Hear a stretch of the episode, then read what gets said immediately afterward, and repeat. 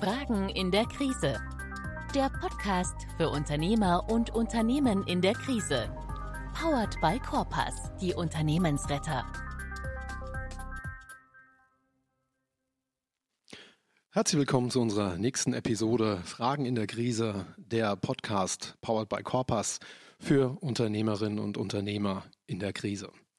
Unser heutiges Thema dreht sich um das Thema Absatzkrise. Wir haben heute einen Schwerpunkt gewählt und für den darf ich meine beiden Gäste begrüßen. Ich beginne äh, mit unserem Gast, der äh, aus dem fernen Mainz zugeschaltet ist, aus dem Homeoffice.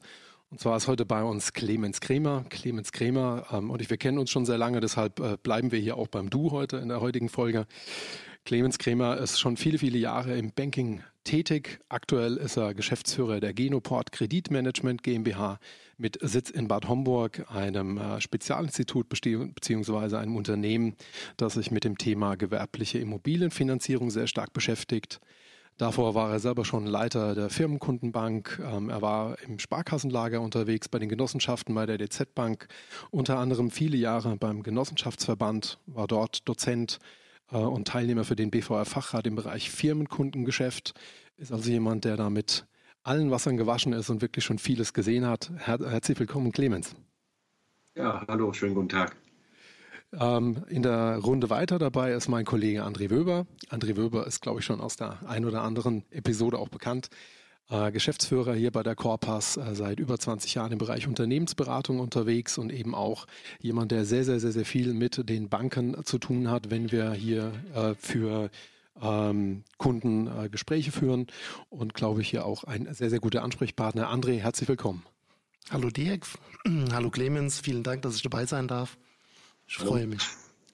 Sehr, sehr gerne. Ähm, bevor wir äh, nun starten, Clemens, äh, die Genoport Kreditmanagement, das wird ganz wenigen etwas sagen. Kannst du mal äh, erklären, was ihr da eigentlich genau macht?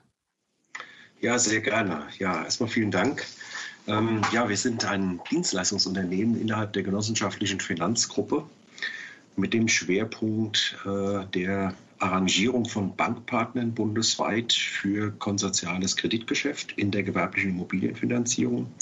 Also immer dann, wenn, ja, ich sage jetzt mal, größere Finanzierungen anstehen und Bankpartner dann äh, weitere Bankpartner benötigen, um eben ein größeres Volumen für den Kunden darzustellen, kommen wir ins Spiel als Dienstleister. Das ist auf der einen Seite für die, für die Bank natürlich in der Arrangierung, in der Auswahl passender Bankpartner und auf der anderen Seite aber insbesondere auch für den Immobilieninvestor, weil solche Arten von Finanzierungen stellen nicht alle Banken dar. Das können sie auch gar nicht aufgrund der Größenordnung, aufgrund der Expertise, die vielleicht im Hause vorhanden ist, etc., sodass wir da auch sehr zielgerichtet die äh, Partner für den Kunden zusammenstellen, damit eine Finanzierung auch überhaupt erst möglich wird. Ja, und ja, da sind wir, haben wir jetzt dieses Jahr unseren dreijährigen Geburtstag gefeiert im Januar und ja, sind äh, doch sehr, sehr zufrieden mit der Entwicklung äh, trotz Corona. Das ist in der Tat auch das, was ich noch so ein bisschen aus meinem Netzwerk mitbekomme. Ihr seid sehr erfolgreich mit eurem Angebot. Habe ich das so richtig wahrgenommen? Ja, wir sind äh, im Moment natürlich äh, am Markt unterwegs, äh, indem wir halt dauerhafte Beziehungen zu unseren Bankpartnern haben. Wir arbeiten auf Basis von, von Rahmenverträgen mit den Banken zusammen. Das heißt also, äh, die Spielregeln, möchte ich mal salopp sagen, die sind für alle, alle identisch. Ja? Und wir haben einen einheitlichen Prozess, sodass eine Routine in der Abwicklung eintreten kann, eine Verlässlichkeit eintreten kann, vor allen Dingen auch eine Prozess- und Entscheidungsgeschwindigkeit eintreten kann. Und das ist das, was im Markt momentan natürlich einen Kunden sehr stark interessiert. Verlässlichkeit, Schnelligkeit, und äh, eine hohe Expertise bei der Umsetzung. Und das können wir, glaube ich, derzeit sehr, sehr gut äh, auch darstellen. Und äh, insofern haben wir da 2020 wirklich auch eine schöne Entwicklung genommen und beabsichtigen diese auch natürlich fortzusetzen. Klasse, hervorragend. Finde ich sehr bemerkenswert in Zeiten, in denen im Banking viele über Probleme klagen und da so ein klein wenig, glaube ich, eher ähm, auf, auf der negativen Seite der Entwicklung unterwegs sind ähm, gönne ich euch von Herzen, dass ihr da so erfolgreich seid und auch äh, hier anscheinend wirklich auch einen großen Schmerzpunkt ähm, der Regionalbanken dann auch eben ansprecht und äh, realisiert. Mhm. Super. Bevor wir nun mit unserem Thema Absatzkrise Impulse für die Firmenkundenberatung so richtig fachlich werden, wie immer unser kurzer Disclaimer.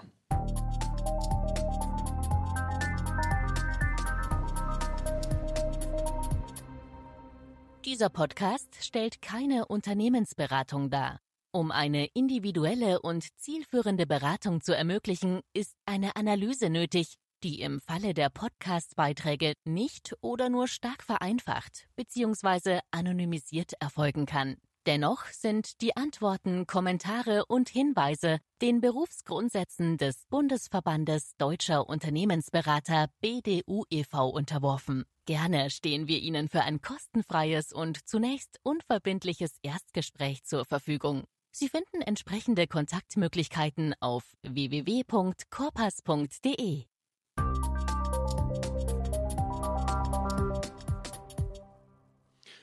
Prima, damit haben wir alle Formalien abgeschlossen ähm, und können in unser Thema starten. Und ja, meine erste Frage an die Runde ist, wie nehmt ihr eigentlich im Moment das Thema Firmenkundengeschäft in den Banken wahr? Was sind so die letzten Beobachtungen, die ihr gemacht habt? Was sind die Dinge, die euch begegnet sind?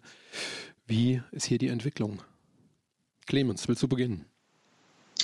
Ja, ich gerne. Also das, was ich momentan wahrnehme, ist äh, momentan natürlich ein Höchstmaß an, an Verunsicherung. Ja, also dadurch, dass wir momentan, äh, ja, ich möchte mal sagen, so von, von Lockdown-Zeitraum zu Lockdown-Zeitraum im Moment, äh, ja, immer weiter switchen und ähm, einfach der Ausblick so ein Stück weit fehlt. Und das ist das, was, was ein Unternehmer einfach braucht, den Ausblick, eine, eine Verlässlichkeit, wann geht es wieder weiter, wie kann er planen, wie kann er kalkulieren. Das fehlt momentan. Auf der anderen Seite muss man natürlich auch das Verständnis äh, im Moment absolut äh, bringen, dass äh, an der Stelle die Gesundheit im Moment halt einfach auch vorgeht. Das muss man, muss man so nüchtern auch betrachten. Das ist eine schwierige Zeit für alle Beteiligten. Ich glaube, auch für die Politik ist es sehr, sehr schwierig, im Moment da richtige Entscheidungen zu treffen, weil das sind Situationen, die haben wir in Deutschland noch nicht gehabt, in Europa noch nicht gehabt, in der Welt noch nicht gehabt, in dieser Konstellation. Und insofern ähm, kann man da nicht eine Blaupause drüber setzen und kann sagen, das ist das richtige Konzept. Ähm, ja, insofern glaube ich momentan, äh, müssen wir schauen, dass wir alle am bestmöglichsten mit der Situation umgehen können. Und ähm, das ist schwierig. Es gibt keine Blaupause. In der Tat, ja. Ich glaube, das ist was, was wir, was wir da auch, auch sehen. Ähm, das sind, glaube ich, zwei Ebenen. Ne? Einmal die Banken auf die Kunden hin, aber ich glaube auch die Banken mit sich selber auch gerade beschäftigt, weil die eben auch, mhm. glaube ich, an den gleichen Problemen laborieren, wie es eben andere auch tun, wie andere Retailer vielleicht, ja, oder wie andere Dienstleistungsunternehmen, ja. André, was hast du beobachtet? Ja, wenn wir so ein bisschen zurückschauen, bis in den März rein, wo es äh, losging, mit dem ersten Lockdown dann auch und mit den ja, äh, Schließungen, die damit verbunden waren, waren die Banker doch sehr stark äh, direkt mal gefordert, ähm, weil viel Angst ja umgegangen ist. Ja. Äh, erste Firmen haben Mittel abgerufen, andere haben ein bisschen abgewartet. Die haben erst mal geschaut, ähm, wie, wie entwickelt sich die Liquidität aber sag mal so, die ersten eins, zwei, drei Monate in der Phase sind doch sehr, sehr viele Gelder über äh, KfW, LFA, Wirtschaftsbank, die Regionalförderbanken abgerufen worden, um ähm, erst einmal wirklich Liquidität zu schaffen. Ja, und ich glaube, nach dieser, dieser sehr starken, intensiven Anfangsphase aus den drei Monaten raus, ist es doch sehr stark ähm, erstmal abgeflacht wieder. Ja, also das heißt, ähm, die, die Berater waren dann nicht mehr ganz so stark gefordert und sind jetzt hinten raus natürlich wieder mit dieser zweiten Phase, die im November begann, doch wieder extrem gefordert. Ja, und ähm, noch ist es ja verhältnismäßig einfach, an Geld zu kommen für die Firmen, ähm, wo wir doch auch immer in den Gesprächen sehr gefordert sind als Berater und da ein bisschen ähm, auch Vorsicht walten zu lassen und jetzt sich einfach Geld immer äh, uferlos zu holen, weil es muss ja irgendwann zurückgezahlt werden, um dann immer wieder die Wirtschaftlichkeit mal ein bisschen mit in Betracht zu ziehen, also die Kapitaldienstfähigkeit am Ende des Tages, ähm, dass das Ganze auch funktioniert. Ja, das ist ähm, im Moment natürlich so eine außergewöhnliche Situation und äh, letztes Jahr zum Beispiel wurde auch in der Phase ganz selten mal ein Sanierungskonzept, eine Fortführungsprognose gefordert. Ja, so langsam merkt man, dass die Banker mehr hinschauen. Und ich denke auch mit den Abschlüssen, die dann jetzt irgendwann kommen und den Auswertungen zum 31.12., äh, ja, wird das Bonitätsthema dann natürlich auch äh, wesentliche Rolle spielen und die Zügel werden bestimmte bisher angezogen. Ne? Clemens, merkst du da schon was von, von anziehenden Zügeln? Also wie so deine Beobachtung ähm, äh, daraufhin, was jetzt André sagte? Also ich glaube äh, im Moment, man merkt halt äh, im Moment, dass, dass die Banken sehr, ja, sag mal, vorsichtig agieren. Natürlich ist der Fokus im Moment äh, darauf gelegt, die Bestandskunden natürlich bestmöglichst zu versorgen. Das, das versucht jede, jede, jede Bank an der Stelle zunächst einmal, damit äh, bei den Bestandskunden da natürlich ähm, die, die Situation ähm, ja, äh, ausreichend ist, was, was finanzielle Ausstattung betrifft etc. Man versucht natürlich da auch Informationen einzuholen, weil ähm, auch eine Entwicklung, wenn, wenn ein Geschäft geschlossen ist, dann, dann passiert da momentan nichts. Aber auf der anderen Seite, es müssen Löhne weitergezahlt werden, im Zweifel die Miete, laufende Kosten werden natürlich weitestgehend runtergefahren, aber nichtsdestotrotz hat man immer so ein Grundrauschen natürlich und ähm, das muss irgendwo bedient werden. Und da versucht man natürlich jetzt zu schauen, auch ähm, wie man die, die Ressourcen und auch die Gelder vor allen Dingen lenkt. Ja. Und ich glaube, dass äh, sich im Moment zeigt, wer als Unternehmen auch in der Vergangenheit äh, gut gewirtschaftet hat und, und, da einen Plan entwickelt hat. Weil es, wir hatten viele gute Jahre gehabt, äh, konjunkturelle gute Jahre gehabt und da war man durchaus in der Lage, als Unternehmer auch äh, die ein oder andere Reserve zu bilden. Ja? Und ähm, wer das getan hat, der ist natürlich jetzt in so einer Phase, ähm, besser ausgestattet und, und kann da, ich sage jetzt mal, länger durchhalten als Unternehmen, die spitz auf Knopf immer unterwegs waren. Ja. Und ähm, es zeigt sich auch, das merkt man sehr häufig auch dann, wo die Konzepte auch stimmen. Also wo, wo ich tatsächlich einen Unternehmer habe, der dann ähm, auch die richtigen Entscheidungen in so einer Phase auch treffen kann und äh, agiert und äh, nicht reagiert. Ja? Und ähm, da, da trennt sich momentan auch so ein Stück weit die Spreu vom Weizen. Das muss man einfach sagen. Das heißt, wenn ich es jetzt so für mich rekapituliere, ähm, die Unternehmen, die also auch schon vor der Corona-Krise in Sachen Geschäftsmodell, in Sachen Strategie, vielleicht auch in, im Bereich vom Umsatz her eigentlich schon geschwächelt haben, ähm, die wird es jetzt vermutlich nochmal noch mal stärker treffen, die werden stärker betroffen sein und wahrscheinlich jetzt auch den, den Firmenkundenberatern mehr Gedanken machen. Habe ich da so richtig für mich mitgeschnitten? Ja, also das, das sehe ich sehr wohl und ich glaube auch, dass die Institute jetzt momentan auch daran einen starken Augenmerk drauf legen, was die Bestandsengagements betrifft, dass man da eben genauer hinschaut, ähm, sich auch natürlich informiert, auch guckt, wie, wie die Entwicklung ist und äh, dort auch die Gespräche sucht. Also das äh, ist definitiv so, wobei man ja auch sagen muss, Gespräche suchen ist heutzutage gar nicht so einfach, weil alles über Technik läuft, äh, über entsprechend wichtige Konferenzen. Man kann sich nicht, nicht, nicht sehen in dem Sinne. Ähm, vor Ort Besuche sind auch schwierig aktuell.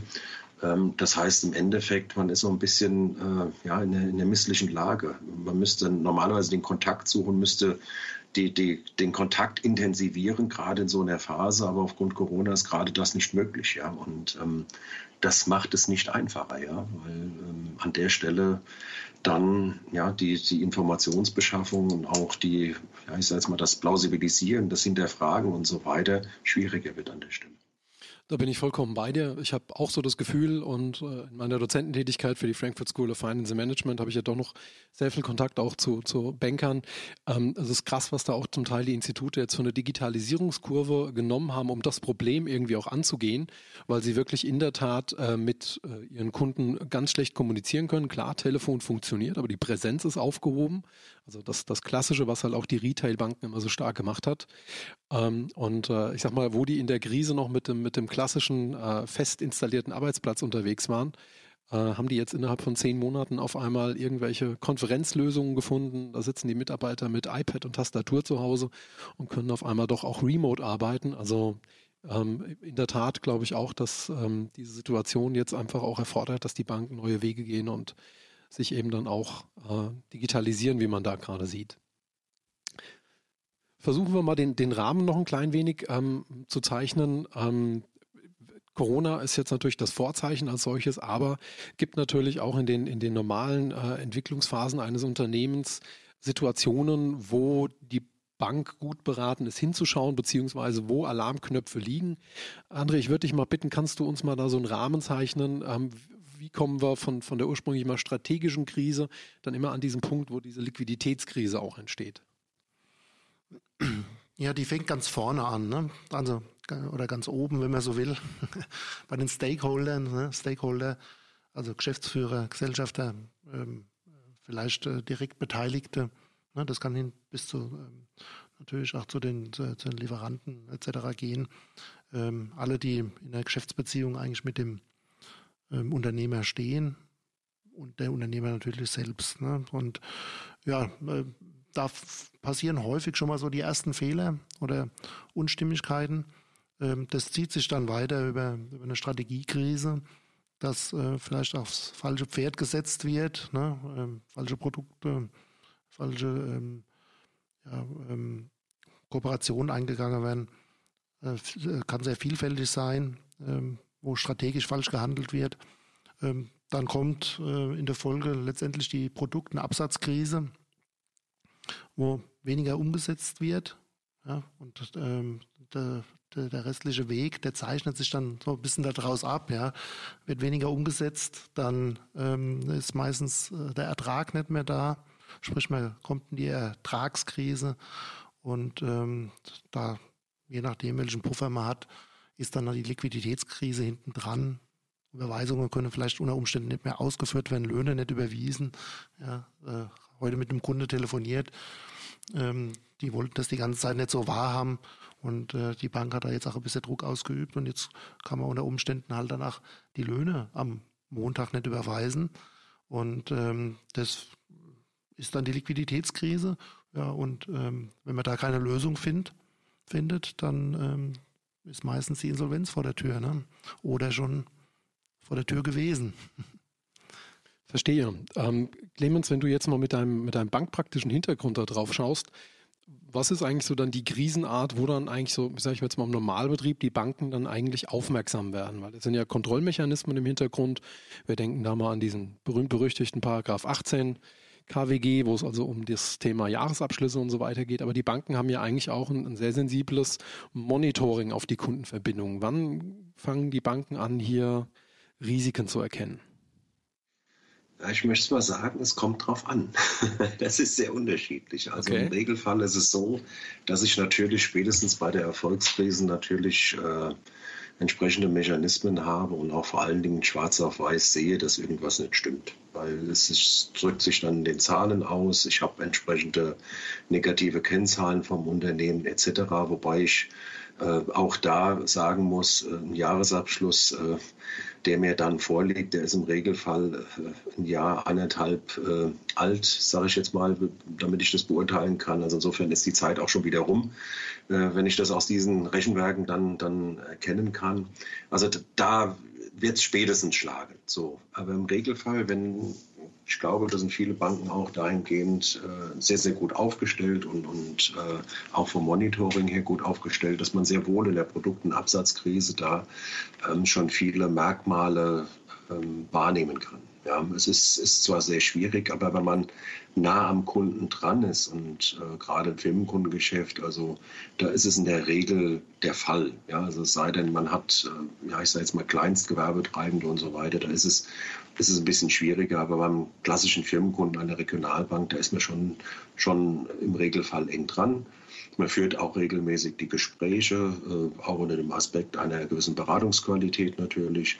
Und ähm, hat damit auch einen Einblick in das Geschehen. Im Regelfall hat man auch das äh, laufende Geschäftskonto, sodass man auch äh, da ein Stück weit äh, die, die, die Umsätze und die Aktivität mitverfolgen kann. Also man kriegt das schon mit. Äh, gerade bei Regionalbanken sind da auch ein bisschen im Vorteil aufgrund der Regionalität. Dinge sprechen sich auch schnell rum. Da, da ist man äh, vernetzt in, in der Region, da ist man in gewissen Gremien, in gewissen Institutionen vertreten.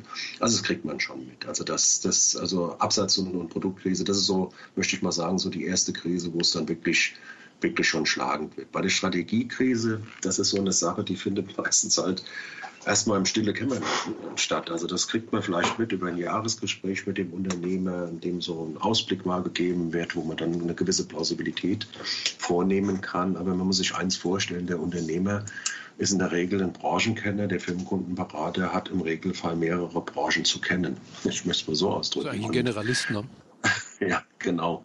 Und dann wird es natürlich äh, schwierig, das auch immer zu plausibilisieren, was, was, was dort an, an, an Antritt ist vom Unternehmer. Ja. Und ähm, da muss man sich schon auch die ein oder andere Information einholen, muss man auch mal querlesen, auch Brancheninformationen äh, reinziehen ähm, ähm, an der Stelle, die, die erforderlich sind für das Gespräch. Ja. Und ähm, da glaube ich, das ist schon schwierig, eine Strategiekrise zu erkennen. Ja. Ob die Entscheidung jetzt wirklich ähm, so negativ war, die ich als Unternehmer getroffen habe, das schlägt sich dann erst in, in, in den Folgemonaten, Wochen oder vielleicht auch erst Jahren nieder. Ja.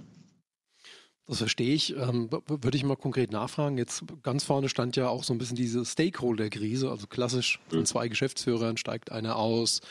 Gibt es Konflikte mhm. vielleicht mit, mit, mit den Gesellschaftern zwischen Management und Gesellschaft als solches? Das wäre ja aber eigentlich etwas, wo jetzt, sage ich mal, die Banken qua Beratungsverständnis eigentlich recht nah dran wären, oder? Ja, da schon. Also ich sag mal, das sind aber, ich sage jetzt mal, Einflüsse oder, oder, oder Situationen. Natürlich kriegt man die mit. Wenn ein Geschäftsführer wechselt, dann äh, gibt es eine Veränderung über das Handelsregister, dann werden Kontovollmachten verändert oder so ähnliches. Das kriegt natürlich eine Bank mit. Aber wenn ich jetzt einen Geschäftsführer habe, der trifft eine, eine, eine, entsprechende Entscheidung, auf welchem Markt man zukünftig tätig sein möchte, mit welchen Kunden man tätig sein möchte, ja, ähm, das ist so eine Sache, ähm, wo man dann ich sage es mal, schon schwieriger erkennen kann, ob diese Entscheidung jetzt in dem Moment richtig ist oder nicht richtig ist. Wenn, sie, wenn man sich das mal überlegt, ein produzierendes Gewerbe in, in bestimmten Spezialsegmenten, ja, ja das, da glaube ich kaum, dass ein Firmenkundenberater direkt vermag, äh, das einschätzen zu können, ob jetzt diese strategische Entscheidung, die der Kunde da jetzt getroffen hat, äh, in die Richtung, die er gehen möchte, seine Planung, ja, ob die dann immer direkt äh, verifiziert werden und, und, und, korrekt interpretiert werden kann. Ja? Also das, das möchte ich mal bezweifeln. Das ist sehr, sehr schwierig. Ja? Also man kann, kann sich da natürlich Instrumente bedienen, das ist ganz klar, aber auf der anderen Seite der Unternehmer ist an der Stelle äh, der, der, der Fachmann, der da deutlich äh, intensiveres Know-how hat und, und Wissen hat und ähm, da verlässt man sich auch ein Stück weit drauf. Also ich sage mal, an der Stelle alles zu hinterfragen, dann würde man die Seite wechseln. Dann wäre der Firmenkundenberater auch Unternehmer. Ja. Erstens das und wahrscheinlich äh, kommt ja auch schon ne, das klassische Wort Kredit, Krederer, ne? da hängt ja viel Vertrauen drin. Ich glaube, du kannst keinem, keinem Geld geben, den du nicht auch ein Stück weit vertraust oder dir von der Vertrauenswürdigkeit ein Bild gemacht hast. Also das ja. würde ich in der Tat auch so unterschreiben. André, wie, wie ist das so aus Beratersicht? Ähm, äh, ist das immer so? Sind die Banker immer in den Gesprächen nah dran? Gelingt es ihnen immer da so früh am Ball zu sein? Sind das so die Dinge, die auch mit deinem beraterischen Alltag zusammenpassen? Ich würde sagen, die Situation ist grundsätzlich sehr unterschiedlich. Ne? Also äh, sehr beraterabhängig. Nichtsdestotrotz sind die, wenn man es mal ein bisschen über den Kamm schert, schon ähm, immer in sehr partnerschaftlichen Verhältnis zu den Kunden, die Banker. Ja, das sind oft lange gewachsene Beziehungen über viele Jahre. Ja, ähm, die, und es gibt auch Banken, die dann äh, gewisse Wechsel mit reinbringen, aber ähm, häufig sind es manchmal auch im Sanierungsbereich schon über mehrere Jahre. Äh, beim Sanierungsbanker ist natürlich nicht das beste ähm, Beispiel, weil die dann schon lange im Sanierungsbereich sind, wo sie nicht unbedingt sein sollen. Aber die Banker sind doch ähm, immer wieder dann ähm, nah dran, sprechen mit dem Kunde ausführlich, ähm, versuchen auch, sag ich mal, Grenzsituationen mit auszuloten, was dann dazu führt, dass häufig aus unserer Sicht und Erfahrung ähm, die Übergabe vielleicht von einem Kunden aus dem Firmenkundenbereich in den Sanierungsbereich sehr spät erfolgt. Ja, manchmal deutlich zu spät, wo ähm, einfach versucht wird, vorher vielleicht auch noch eine Lösung mit dem Kunden zu finden, obwohl Warnsignale schon längst da sind. Okay, verstehe ich. Ähm, diese Warnsignale, Clemens, ähm, da, da würde mich interessieren, wie gehen die Banken daran? Ist das eher eine Sache, die, die eher technisch getriggert ist oder ist da diese Komponente, die du vorhin auch in den Raum gestellt hast, wenn dann eben auch über die Gespräche Erkenntnisse da sind? Also was überwiegt da? Ist das eine Kombination? Haben die Banken da entsprechende Systeme, um diese Situationen zu analysieren und zu erkennen? Ja, auf jeden Fall.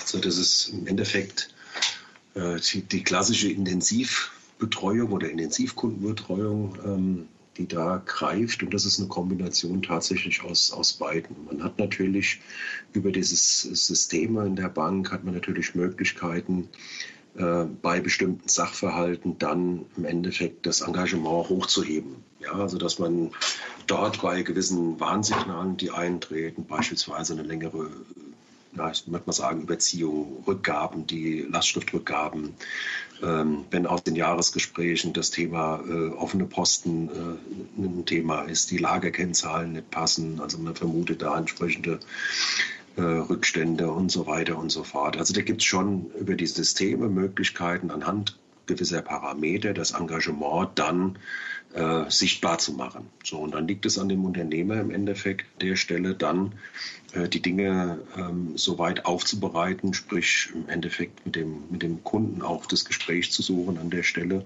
Es kann ja durchaus auch mal ein Einzelfall sein, warum ja, etwas, das war zum Beispiel eine Lastschrift zurückgegeben wurde oder ähnliches. Aber es kann auch äh, tatsächlich ein nachhaltiges Thema sein. Ja? So, und das, das muss man hinterfragen. Also da muss man den, den Kunden dann nachgehen, äh, muss dann recherchieren, muss dann auch schauen, äh, ob der Unternehmer überhaupt äh, die Themen auch im Blick hat. Ja, also ist, oftmals ist es so, dass der Unternehmer erst durch so eine Initiative erstmal merkt, dass wirklich was grundlegend schief läuft. Ja, also dann, man, man arbeitet so ein Stück weit nach dem Prinzip Hoffnung und, und versucht das irgendwie selbst zu lösen und äh, dann wird man darauf aufmerksam gemacht im Endeffekt von außen und dann, dann wird das Bewusstsein vielleicht auch erst geschärft. Andere Unternehmer, die, die wissen sehr genau, was da passiert ist, die haben auch schon einen Plan B und ähm, haben sich da schon orientiert und, und, wissen, wie sie da jetzt mit der Situation auch umzugehen müssen. Das ist natürlich dann einfacher für den Unternehmer, dann der, äh, für den Firmenkundenberater an der Stelle. Aber ähm, die, es ist eine Kombination aus beiden. Ja. Also man muss vor Ort, man muss nah dran sein am, Kunden. Man muss natürlich auch vor Ort im Unternehmen auch äh, präsent sein, um zu schauen, was, was, was passiert da, um, um, Eindrücke zu sammeln und so weiter. Und dann natürlich auch die externen Eindrücke, die man dann bekommt, entweder über die Systemwelten in der Bank oder halt über externe Informationen, die in der Region sich in der Regel sehr schnell rumsprechen. Ja. Also da gibt es Instrumente im Rahmen der Intensivkundenbetreuung. Okay, jetzt äh, würde ich sagen, spielen wir es mal ganz konkret durch. Also das Gespräch hat stattgefunden, man hat, man hat diverse Kennziffern gesehen, die verändern sich. Ähm, welches Instrumentarium, welche Möglichkeiten, Impulse zu setzen, hat denn dann konkret der Firmenkundenberater? Ähm, hat er Möglichkeiten zu sanktionieren? Äh, ist das, du hast jetzt gerade gesagt, ist es eher ein Hinweisen? Wie muss ich mir sowas dann vorstellen?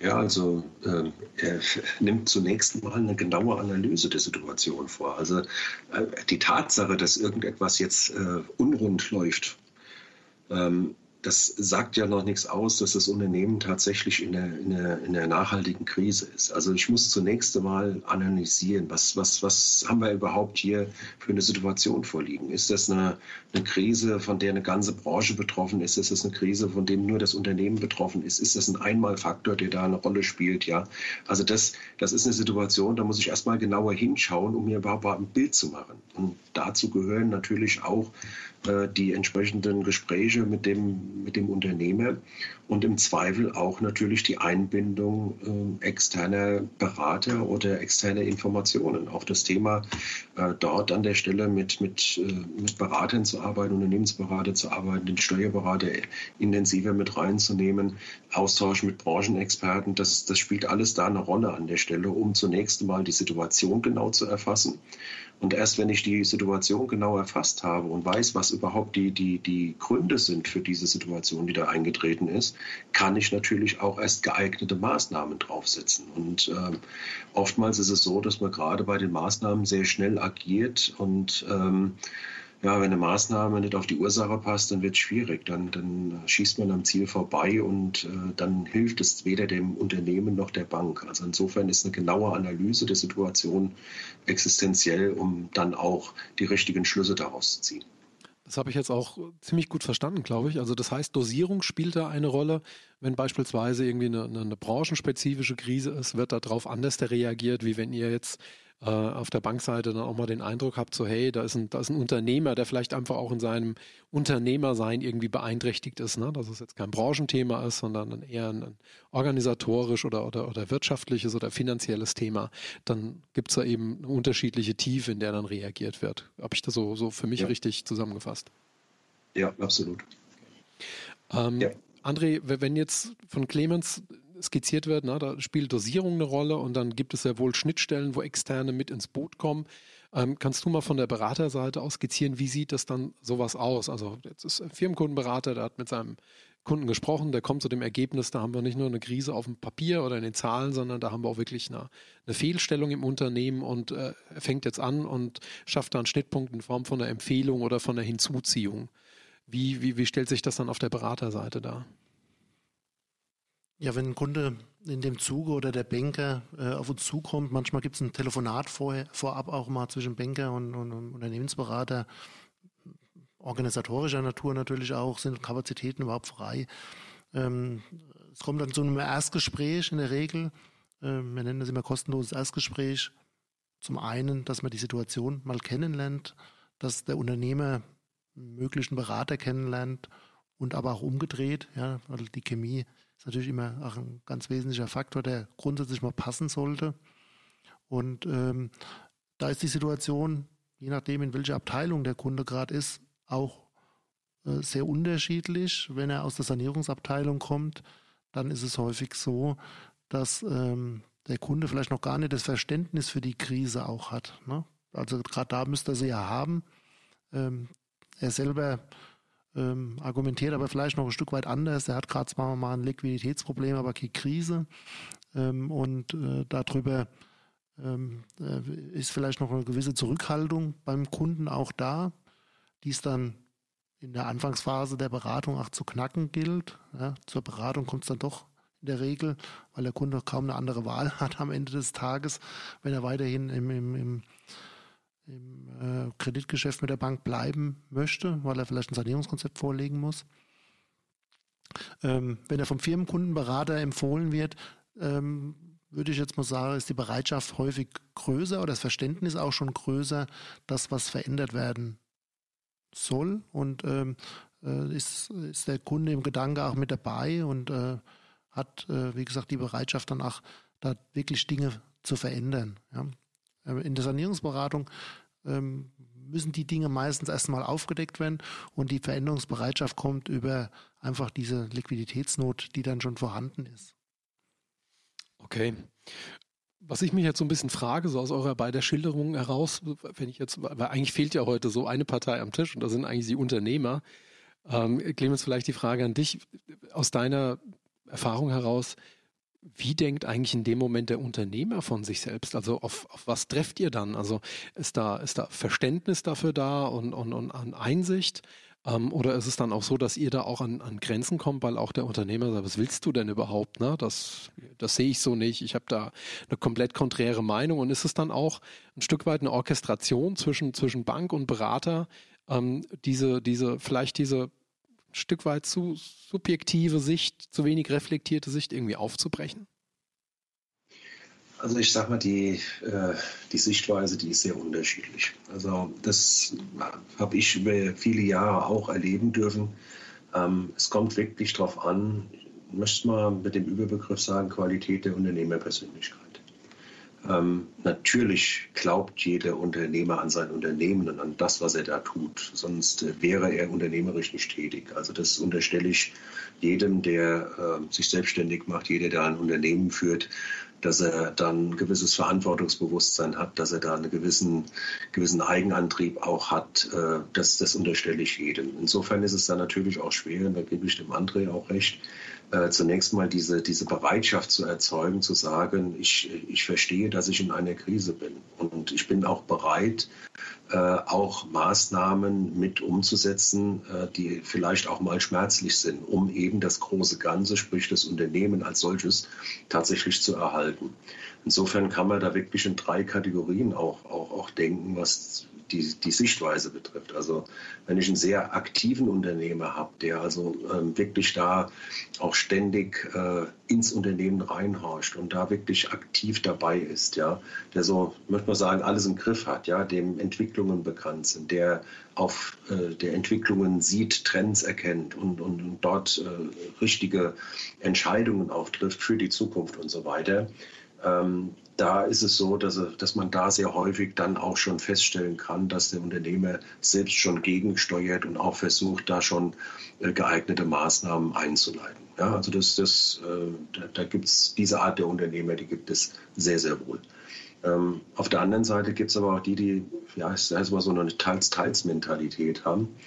Also einmal, entweder fehlt die Information, also man, man hat noch gar nicht richtig die Krise erfasst, die, diese auch analysiert und äh, gerät dann in operative Hektik, ja, weil irgendwas läuft ja schief und ich muss irgendwie reagieren. So, und dann werden sehr häufig falsche Entscheidungen getroffen, äh, die dann auch, äh, ich sage es mal, die Krise unter Umständen noch verschlimmern könnten. Die andere Sichtweise äh, ist dann, dass ich einen vollen Informationsgehalt habe, dass ich auch weiß, woran es liegt, dass ich die Ursache kenne aber nach dem Prinzip Hoffnung, es wird schon irgendwann besser werden, nicht handle. Ja, und das ist auch äh, bei vielen, die dann so, so eine Art Schockstarre äh, verfallen und äh, gar nicht so richtig wissen, wie sie mit der Situation umgehen. Ja, das ist gerade bei Unternehmen, die sehr erfolgreich waren, viele Jahre oder Unternehmer, die da wirklich einen tollen Weg genommen haben. Und auf einmal ist eine Krisensituation, da, da weiß ich im ersten Moment gar nicht, mache ich denn jetzt? Ja, also wie, wie gehe ich damit um? So, und das Dritte, das ist aus meiner Sicht das, das Schlimmste, ist diese Passivität, wenn mir weder die Ursache bekannt ist, also ich äh, gar nicht, gar nicht registriere, dass ich in der Krise bin, also insofern auch keine Analyse vornehme und der Sache nachgehe und dann im schlimmsten Fall eben laufen lasse. So, und da muss man sehr deutlich auch sagen, da wird es auch schwierig, dann dem Unternehmer dann zu helfen, weder von Bankseite noch von Beratungsseite. Da findet man eine gewisse Beratungsresistenz auch vor. Und äh, dann ist es auch schwierig für die Bank, dort äh, den Kunden tatsächlich weiter begleiten zu können. Also das äh, kann man durchaus so beschreiben, dass die Sichtweise sehr unterschiedlich auf das Thema ist. Ich verstehe ja auch da wieder kein Schwarz und kein Weiß, sondern viele Graustufen. Aber jetzt gerade diese, diese dritte Facette, die du jetzt beschrieben hast, äh, André, wie, wie, wie geht man als Berater in so einer Situation mit sehr resilienten Persönlichkeiten um, also die dann da auch wirklich ausblenden oder eben auch, ich nenne das jetzt mal ganz frech, uneinsichtig sind, ohne das jetzt abwerten zu meinen? Ja, wir, wir kennen alle drei Kundenkategorien sehr gut ja, und äh, erleben die natürlich in der Praxis auch sehr intensiv. Ähm, ich will gerade noch zu den anderen zwei Kategorien einen Satz sagen, dann kommen wir zu der dritten nochmal. Ähm, das sind natürlich häufig auch ein bisschen unterschiedliche Anforderungen für uns in der Beratung. Das heißt, beim, bei der ersten Kategorie, wo wir doch einen relativ guten Unternehmer haben, der aktiv ist, ähm, der ist dann entweder durch äh, ganz besondere Umstände in diese Krise gekommen oder auch ähm, dem fehlt vielleicht ein bisschen die zeitliche Ressource, ja, äh, wo man sicherlich danach gut unterstützen kann in der Beratung. Und das sind häufig auch Fälle, die ähm, auch uns Spaß machen, da weil man schnell und gut durchkommt durch die Fälle. Ja. Die, ähm, die 50-50-Fälle, ähm, da würde ich sagen, die sind, das, äh, sind auch sehr schnell eigentlich dankbar, dass sie Unterstützung bekommen und vor allem Transparenz bekommen. Ja, denen fehlt oft die Transparenz oder auch ähm, äh, die, die Herangehensweise, aus so einer Krise rauszukommen. Und ähm, das ist auch im Grunde eigentlich eine sehr partnerschaftliche äh, Vorgehensweise. Ja, und bei der dritten äh, Kategorie, man spricht auch alles mal von Beratungsresistenz, ne? Passiv, passive ähm, äh, Unternehmer. Ähm, es gibt wahrscheinlich noch zwei, drei Kategorien, die man dann nennen könnte.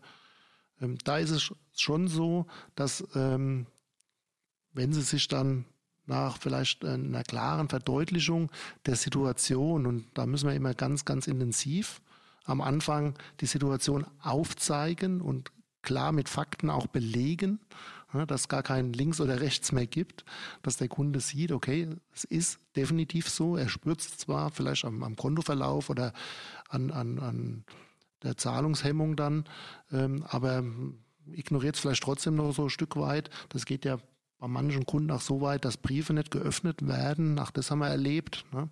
äh, um es einfach zu ignorieren. Und äh, diese Kunden, die muss man natürlich ganz, ganz massiv an die Hand nehmen, ne? wenn man es noch retten will. Das heißt, äh, denen müssen wir die Strukturen mitgeben, denen müssen wir ähm, über, über klare sag mal, äh, äh, Maßnahmen und Protokolle mit, mit Umsetzungszeitpunkten ähm, auch ein bisschen Druck an der Stelle machen. Wir müssen Teile vielleicht mal in der Phase auch mit übernehmen in, in der Umsetzung, ja, dass man gewisse Parts abnehmen, dass er sich erstmal auf einige einzelne Themen konzentriert, um die auch umsetzen zu können, um wieder Erfolgserlebnisse zu haben. Ja, und über die Erfolgserlebnisse im Kleinen, das können schon ganz kleine äh, Erfolgserlebnisse sein, wo mal Kosten eingespart werden oder wo man über, über, eine, über Gespräche mit dem Lieferanten oder auch mit Mitarbeitern, wo vielleicht Probleme vorhanden sind, ähm, Lösungen erzielt werden. Und über dieses Vertrauen, das sich dann Stück für Stück erarbeitet, ähm, wächst zumindest bei einem Teil dieser Kunden dann auch ein ähm, großes Vertrauen in die Beratung, aber auch in, in, in die Erfolgschance.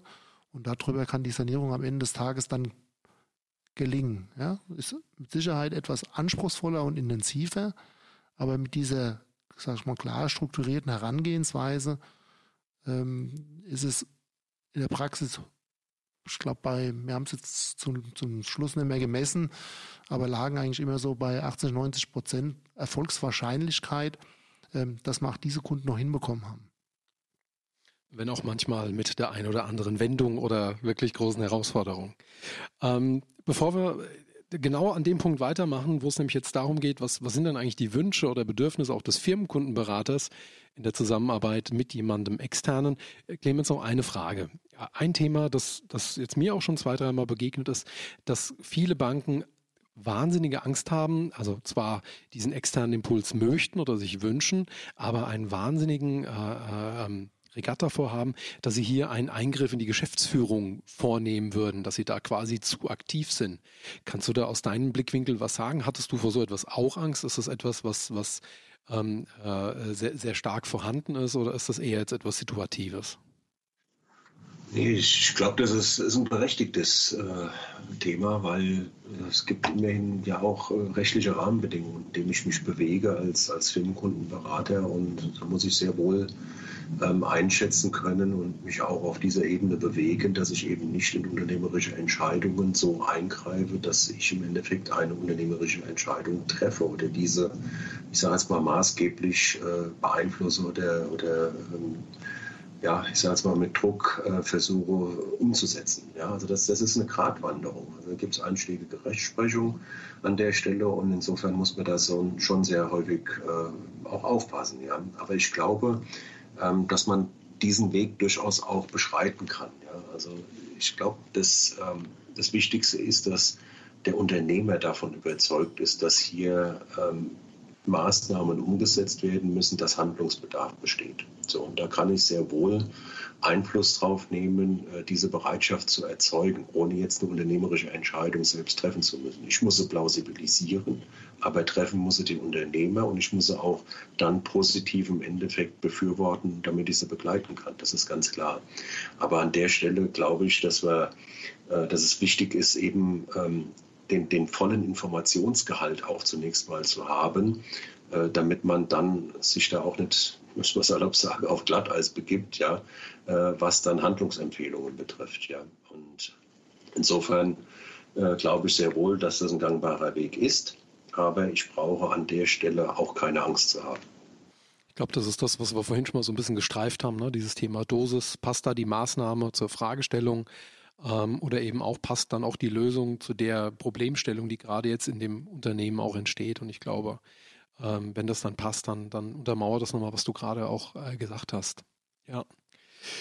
Kommen wir so ein bisschen zu dem, zu dem letzten Themenbereich. Ähm, Jetzt äh, wollen wir es für heute ganz bewusst auch aus, aus den Augen eines Firmenkundenberaters aufgreifen. Und Clemens, da würde ich gerne mal deinen Erfahrungsschatz anzapfen. Was ist denn konkret auch der Wunsch eines Firmenkundenberaters, vielleicht auch eines äh, Sanierungsberaters in der Zusammenarbeit mit einem Berater? Was, was wünscht er sich oder, oder was sind die Dinge, die ihm auch wichtig sind?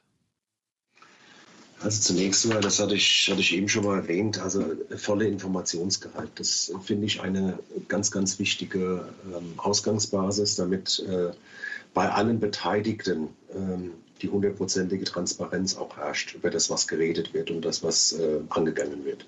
Das finde ich äh, extrem wichtig, dass das Fundament, also die Ausgangsbasis so geprägt ist, dass äh, die Informationen vollständig ausgetauscht werden, dass über diese Basis auch ein Vertrauen entsteht. Es ist immer schlecht, wenn im Verlauf der Beratung oder im Verlauf der, der Umsetzung von Maßnahmen oder Erstellung von Konzepten dann so nach und nach so ähm, immer wieder neue Sachverhalte eintreten, die wahrscheinlich schon vorher bekannt waren, aber dann so, so eingestreut werden. So Salami-Taktik quasi, ne?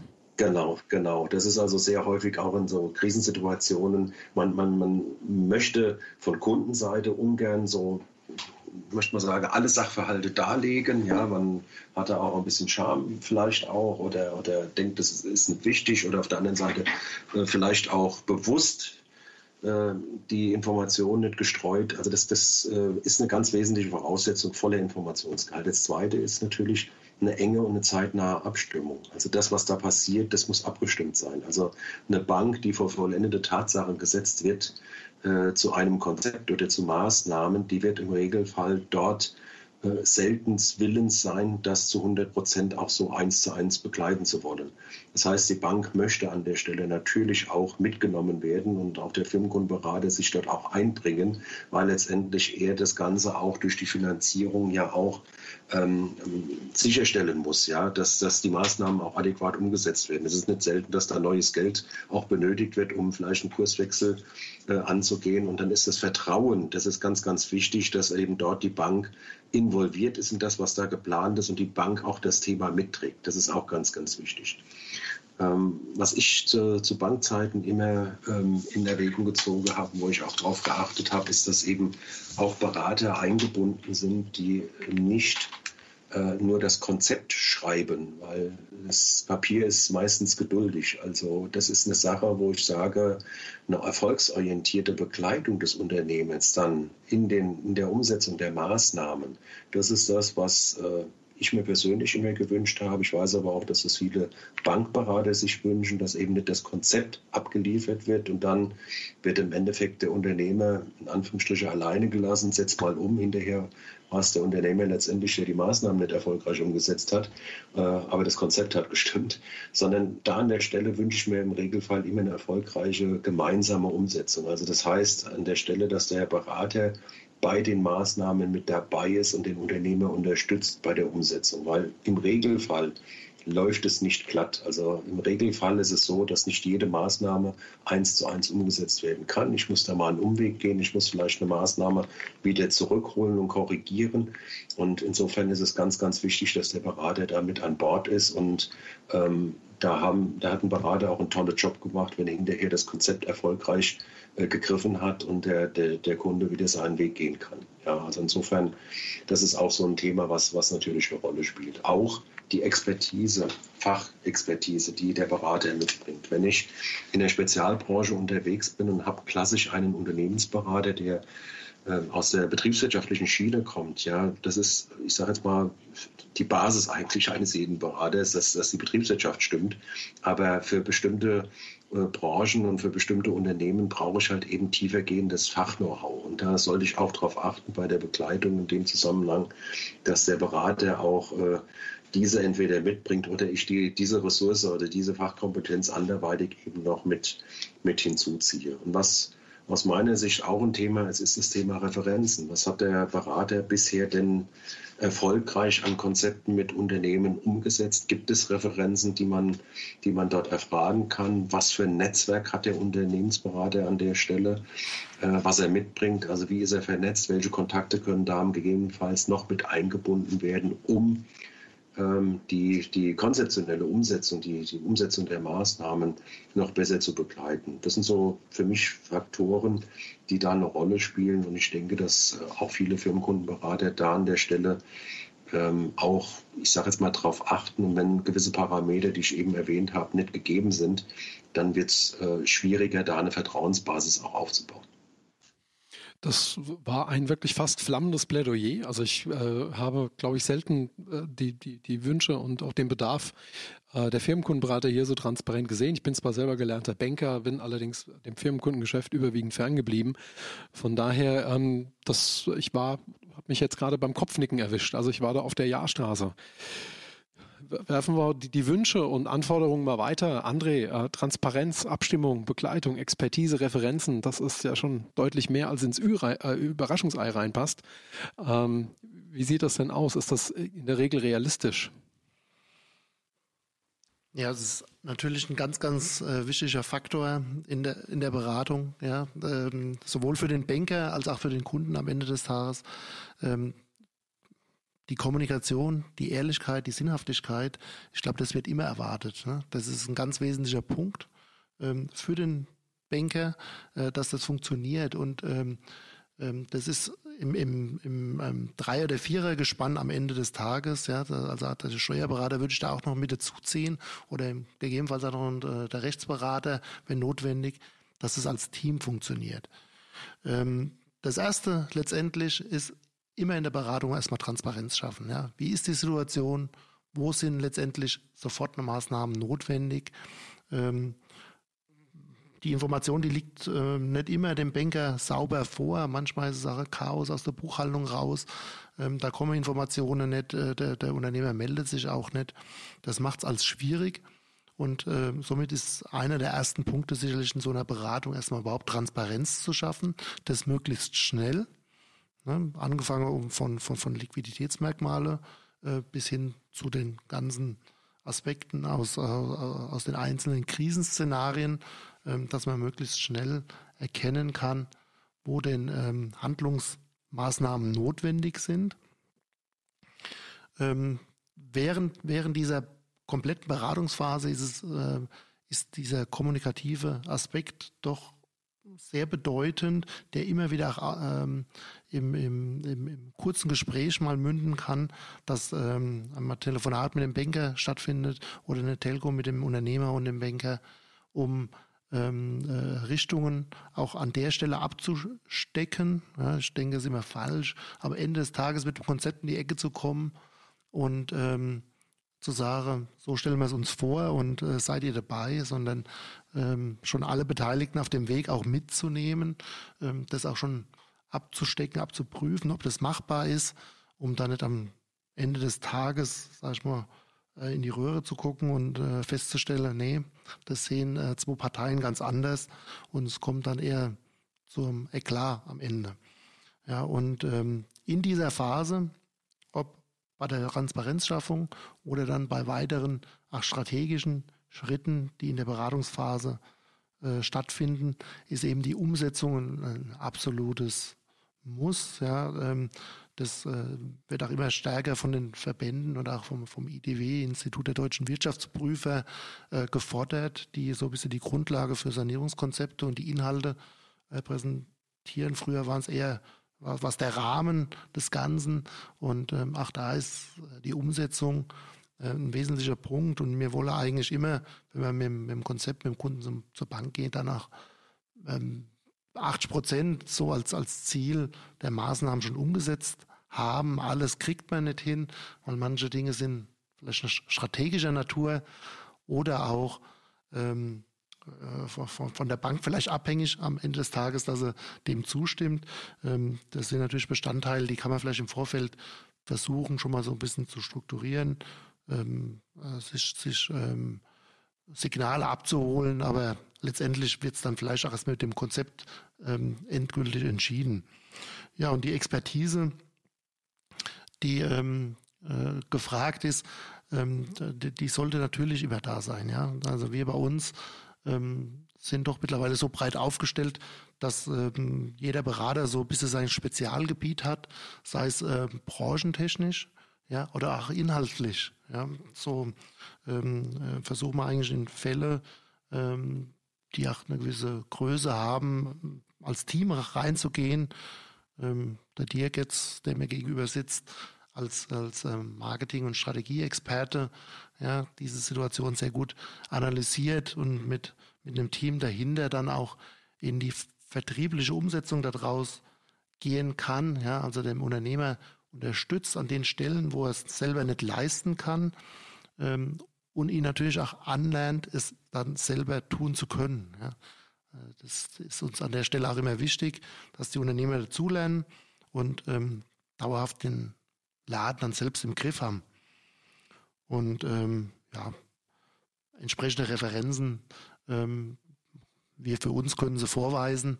Ja, die sind ähm, letztendlich natürlich auch immer mit abzufragen und ähm, an der Stelle ein Beleg dafür, was dann auch schon alles passiert ist. Ich glaube, die Referenzen sind in der Tat auch, glaube ich, so manchmal ein bisschen schwierig. Ne? Man muss das ja auch manchmal umschreiben. Einfach weil gerade mit, äh, mit einer Krisensituation nicht unbedingt auch jeder Unternehmer hausieren gehen will. Aber ich glaube, das kann man umschreiben und damit dann auch zeigen, wo man schon aktiv war. Die Zeit rennt. Ähm, ich versuche mich mal an einem Fazit. Äh, ich habe für mich heute mitgenommen, dass, glaube ich, der Blickwinkel ähm, aus der Firmenkundensicht, äh, lieber Clemens, ähm, sehr facettenreich ist. dass äh, neben rein technischen Kennzahlen vor allem auch die Tuchfühlung, die der Firmenkundenberater oder der Sanierungsberater mit seinem Kunden hält, darüber Auskunft gibt, wie aktuell Krisenstadien aufgestellt sind, in welcher Krise sich ein Unternehmer befindet ich habe äh, verstanden, dass Banken dann einen, einen wohl akzentuierten Katalog an Dingen haben, die sie tun können, ähm, bis hin eben zu das Einbinden externer Dritter wie Berater, Steuerberater oder eben auch ganz anderen Themen.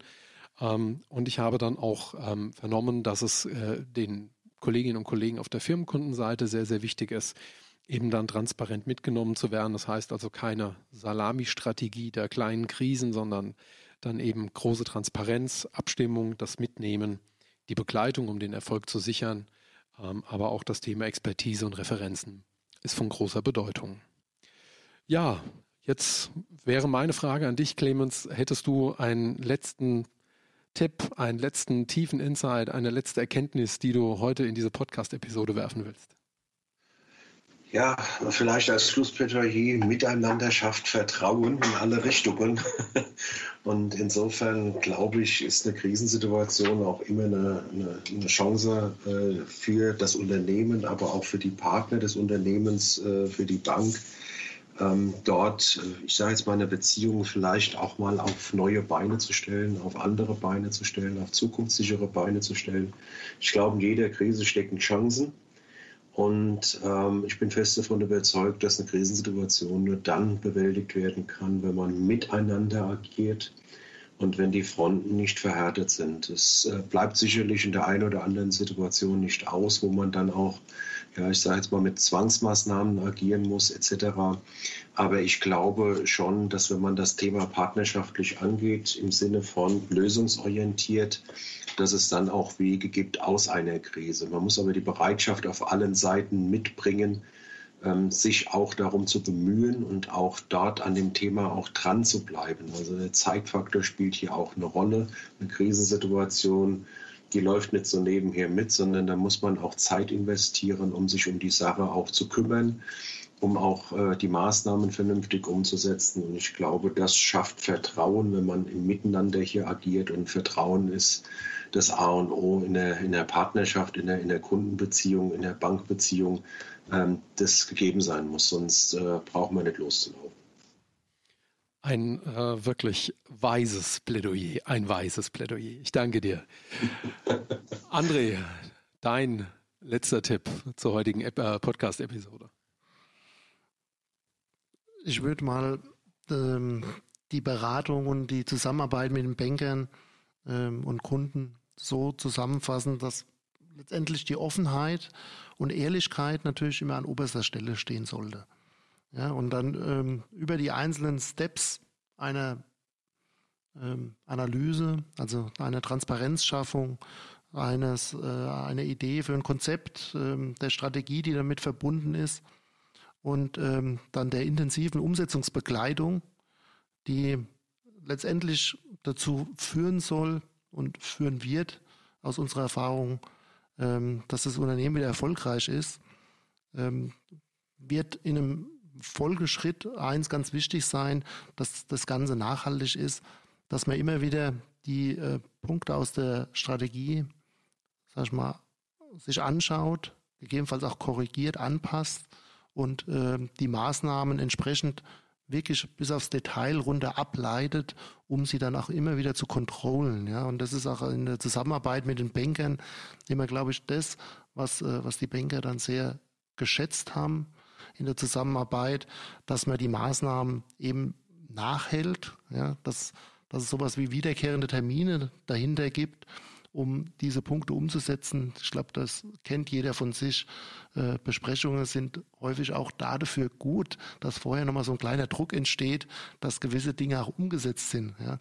Und äh, das sehen wir immer auch mit, äh, mit Unternehmern, die in ihrem Alltag sehr stark gefangen sind ähm, und äh, Dinge dann immer wieder auch mal zur Seite schieben dass wenn so eine Besprechung kommt, dass dann am Tag vorher nochmal ein paar Mails kommen vom Kunde, ähm, wo dann doch das eine oder andere nochmal umgesetzt wurde, ähm, so dass man dann wirklich einen Schritt wieder weiter ist. Ne?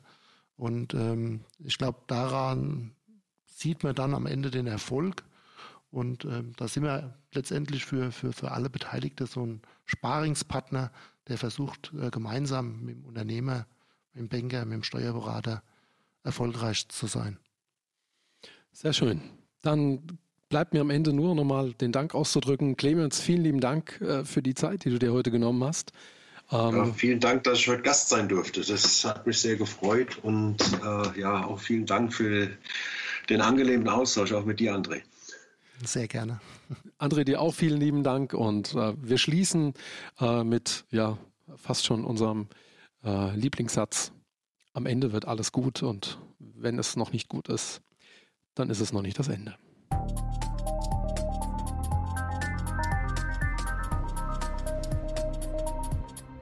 Alle weiterführenden Informationen finden Sie in den Show Notes dieses Podcasts oder unter www.corpas Fragen in der Krise. Gerne freuen wir uns über Ihren Like und jede Art von Kommentar. Ihre individuellen Fragen können Sie unter www.corpas.de slash Fragen in der Krise anonym und ganz einfach hinterlassen und einreichen.